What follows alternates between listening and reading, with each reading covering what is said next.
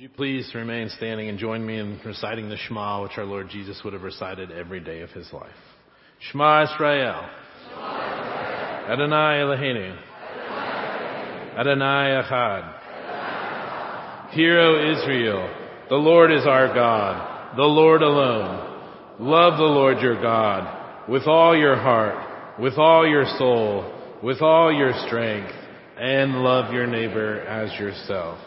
Our scripture this morning is from the fifth chapter of the Gospel according to Matthew from the Sermon on the Mount, beginning in verse 43. Hear now the words of our Lord. You have heard that it was said, love your neighbor and hate your enemy, but I tell you, Love your enemies and pray for those who persecute you, that you may be sons of your Father in heaven. He causes his sun to rise on the evil and the good, and sends rain on the righteous and the unrighteous. If you love those who love you, what reward will you get? Are not even the tax collectors doing that? And if you greet only your brothers, what are you doing more than others? Do not even pagans do that? Be perfect, therefore, as your heavenly Father is perfect. These are the very words of our Lord. Please be seated.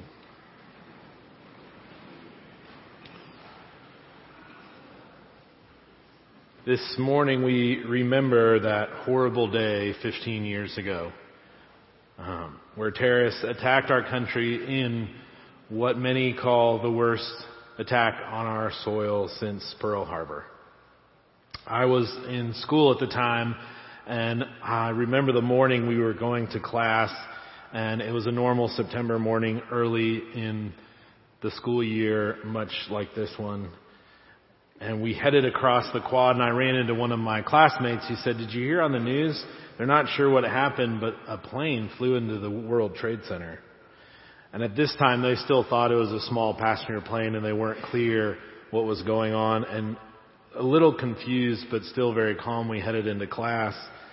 It was an upper level finance class, fittingly, and the professor, who was in his mid 60s, did much work with Wall Street and large corporate companies, especially finance ones. So he was familiar with New York and even had friends that lived and worked there. Hearing of the news, he turned on the television and we watched the morning unfold and we were shocked. And he stood there and watched with tears streaming down his face as these events unfolded. I remember he closed class with these lines. Well, that'll be enough for today. Uh, we will be leaving early, but I think it is safe to say that the world will never be the same. I didn't know what was in store the rest of that day. It was still unclear where these attacks were coming from or how many attacks there would be or who was perpetrating these acts. But his words have become very true. Our world has never been the same since 9-11. Many loved ones were lost that morning many of our freedoms altered. We had a new enemy on a worldwide basis and it would begin a war on terror that many think still goes on and some would argue will go on forever. So as we look back over the last 15 years, it is interesting to take stock on what has happened, where we are now. A few of the highlights that I thought of, first of all, Osama bin Laden found and killed. Al Qaeda greatly weakened. And yet, with all these battles and wars and killings of our enemies, still some threats of terrorism. Now, opponents of other names like ISIS, lone gunmen that strike terror and cause attacks on our freedom and our very lives. It leaves me wondering, in a free society, can we ever be totally safe? My mom is from Washington DC and so as a young boy we grew up spending a decent amount of time there and she and her relatives talk about how DC was in the 50s and 60s and they'd call it our town because it was still back then a very small town and most of the people still knew each other. But even when I was a young boy, the city was a lot more open, even the federal buildings. I can remember when you could walk right into the Capitol building through its very steps and the doors were literally open and you could go walk around this bustling Capitol building. Many of you will remember, some even in your day, when the White House was this open and available, when the doors of, the front door would just open and people could come in and share thoughts and even eat and refresh. But these days, things are very different. If you've been to DC lately, you will know that most of the federal buildings in that area reflect more of a military base than the ways they used to be. The cement embankments that delineate our highways are now used as protection for these buildings. And you go through security check after security check accessing these federal places. The entry line into the Capitol building more, now more feels like going to Walt Disney World as they shuffle large amounts of visitors through huge security checks. And I begin to wonder and become concerned about these images of our protection. I wonder if we have put up the same protections and the same barriers in our own hearts and our very lives. You see, in the midst of all this, God calls and invites us, in some ways even commands us to love our enemies. Are you mad? Lord, have you gone crazy? Is this another one of your harebrained ideas where you're inviting us to do things that don't make sense? We can add them to a long list like, take up your cross and come and follow me and die. Or put others ahead of yourself. Or now this one, love your enemies. These are the people who attacked our country, who murdered our friends and family, who destroyed our cities. These are the people that caused us fear and pain. And I do not want to forgive them or even love them. No, I want to stay hurt in these places. I want to stay bitter and frustrated and angry. I want to stay in that place where I think the other person owes me something where they've done something to me and now I have something on them and I don't have to change and I don't have to grow and I don't have to open myself up to more pain because I was wronged and so they owe me something. But doesn't God above all know about being wronged or being hurt or being mistreated or stomped upon?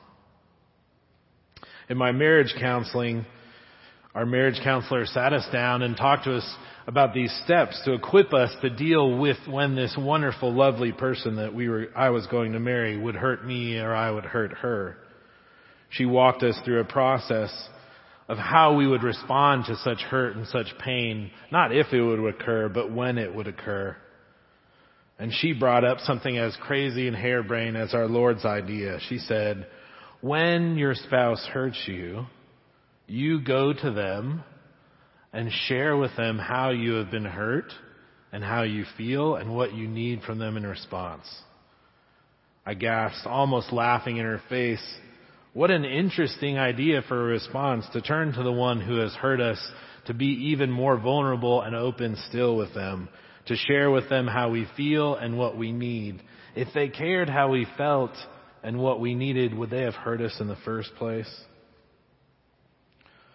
But alas, this is the way of health and love and maturity and wisdom and even many would say freedom as we do not turn with the vicious cycle of hatred and revenge, but we turn with love and humility and vulnerability and yes, even grace and forgiveness. For God invites us to this path of love and forgiveness.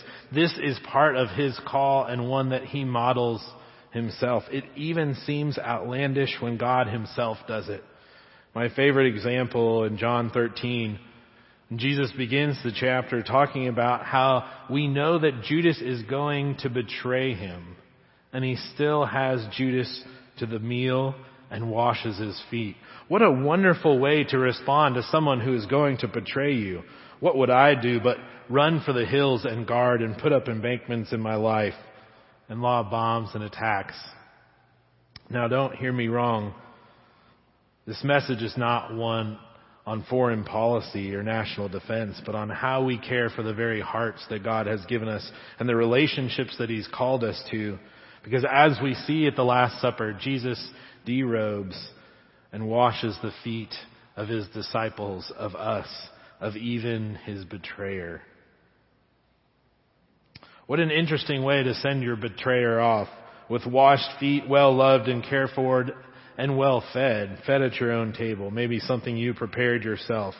What an interesting view of how to treat our enemies. How counterculture, cultural is this? But isn't that how God shows up in our society, in our lives, in our very hearts? He almost does the opposite of what we would naturally think. And where does this leave us? Hurt, exposed, wounded, ready to take a beating? No. As I approach my spouse in pain, or more properly, likely she approaches me in something I have done wrong. She is willing enough to be vulnerable with me. She cares enough to take that step to restore the relationship for something that I have done wrong. And she shares with me how it felt and what she needs.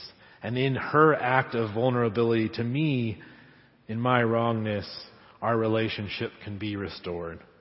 And isn't that what God is welcoming us to as He washes the feet of His very betrayer and then goes off to die for Him, knowing Judas will never even know or even accept that love later. And isn't that what He does with all of us, where He comes to us not on the condition of our acceptance or our holiness or our getting it right or how we will perform, but He comes and He says, no, I chose you. You didn't choose me. I chose you. And he goes to the cross and he says, Father, forgive them for they know not what they've done. This is the God who invites us to forgive our enemies. This is the God who invites us to love. This is the God who in the midst of attacks on our countries has the gall to say, don't hold a grudge. Even pray for these people who are persecuting you. Go with me back to Nineveh Think of these calls that God has for His prophets where He calls them into these lions' dens. He calls them to speak to these leaders, to these horrible leaders throughout time, to bring this message of His love and His grace and His repentance. And that is the same message that God brings to us in our hearts.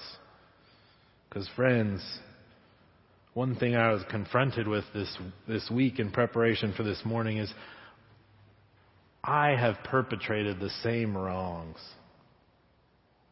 The enemy is not some external enemy. The enemy is the brokenness that is within myself. And as I struggle with friends and colleagues about why this call to forgive our enemies is so difficult, God kept leading me back so gently, so lovingly, but to the deep, deep, hurtful reality that this brokenness resides within me. I am one of the ones that have wronged our Lord that had him up on the cross. I am one of the ones that have turned my back on him and betrayed him. I am one of the ones that have not loved my neighbor as I have been called, even my own wife. So where does this leave me in looking to forgive my enemy? I realize the forgiveness that I seek must begin here with me. As we talk about many times, change begins at home. And this is no different. Where this forgiveness I seek is not something that I must muster up with my own intentions or goodwill or hard efforts to find it in my heart to find something great enough about this person to look on them with good intentions. No. This forgiveness comes with me receiving it first from our Lord. For the broken and hurt places, for the dark places in my life that I keep hidden, for the ways that I don't like to see when I look in the mirror, those places that I need that deep forgiveness of God, that I am not one of His disciples supporting Him. I am one of His betrayers. Okay, maybe I'm just one of the guys that deserts Him when He needs me most. I think the difficulty for me in forgiving my enemies is that I haven't truly received that forgiveness fully for myself and been able to love even the dark places as God does in our lives. See, I realized this week that I look for reasons to justify why I can love someone. I look at the positives or maybe the excuses for why they've done things wrong instead of just the full grace that they don't even deserve it, but I'm going to love them still.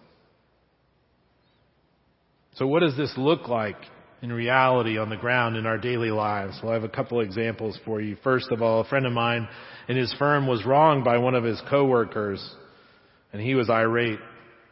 The coworker had gone against the policy of their workplace. My friend blew off steam to mentors and friends and then came to the conclusion before he addressed this external, objective, third party kind of issue, he needed a closer relationship with the man. So he did the simple act of inviting him to lunch and he learned about who this man was, about his intentions, about his heart, about his family, about the struggles that he experienced. And all of a sudden the situation was much, much different. The man had compassion for his coworker he no longer saw him as an enemy, but as a friend. Abraham Lincoln had a similar thought. He said, the best way to eliminate your enemies, to wipe them out, is to make them your friends. Another example a friend of mine who's a pastor preaches on is a young woman who was assaulted. And she goes to counseling for a very serious matter and she learns to draw healthy boundaries in her life to protect her from such abuse, which is extremely important. But the counselor also brings up the matter of the heart the matter of forgiveness, the matter of opening herself up to the reality of God's grace, not only for herself, but for this person, her attacker. And so, not by her own desires, but by the suggestion of her counselor, she begins to pray for her attacker. And in all honesty, she begins by praying that he suffer hardships in his life and die. And he continues on these prayers for months. And then at some point when she checks in with her counselor, she realizes that the prayers she is praying for this attacker have changed. And it's no longer that he suffers these hardships and then dies. It's just that he dies without the hardships. And then months go by and she's no longer praying for his death, but she's praying for someone to come alongside him and be his friend. And then eventually she's praying for his health and his wholeness. And after a series of many months of praying for this, her attacker, she realizes her heart has changed. She no longer holds onto the pain of what she has suffered. And she is beginning to forgive this man. And in this forgiveness, she is set free. Friends, many of the things that God calls us to are the right things to do. I would even argue they're the best things to do. But one of the things that God revealed to me this week is that I don't think He calls us to them because they are the right things or they are even the best things. Although I do believe God wants what's best for us. I think most of all, our God wants us with Him. And as we live in the ways that God lives, we are with Him. As He says, the kingdom of heaven is near you. It is as, it is at hand. It is as close as our very breath.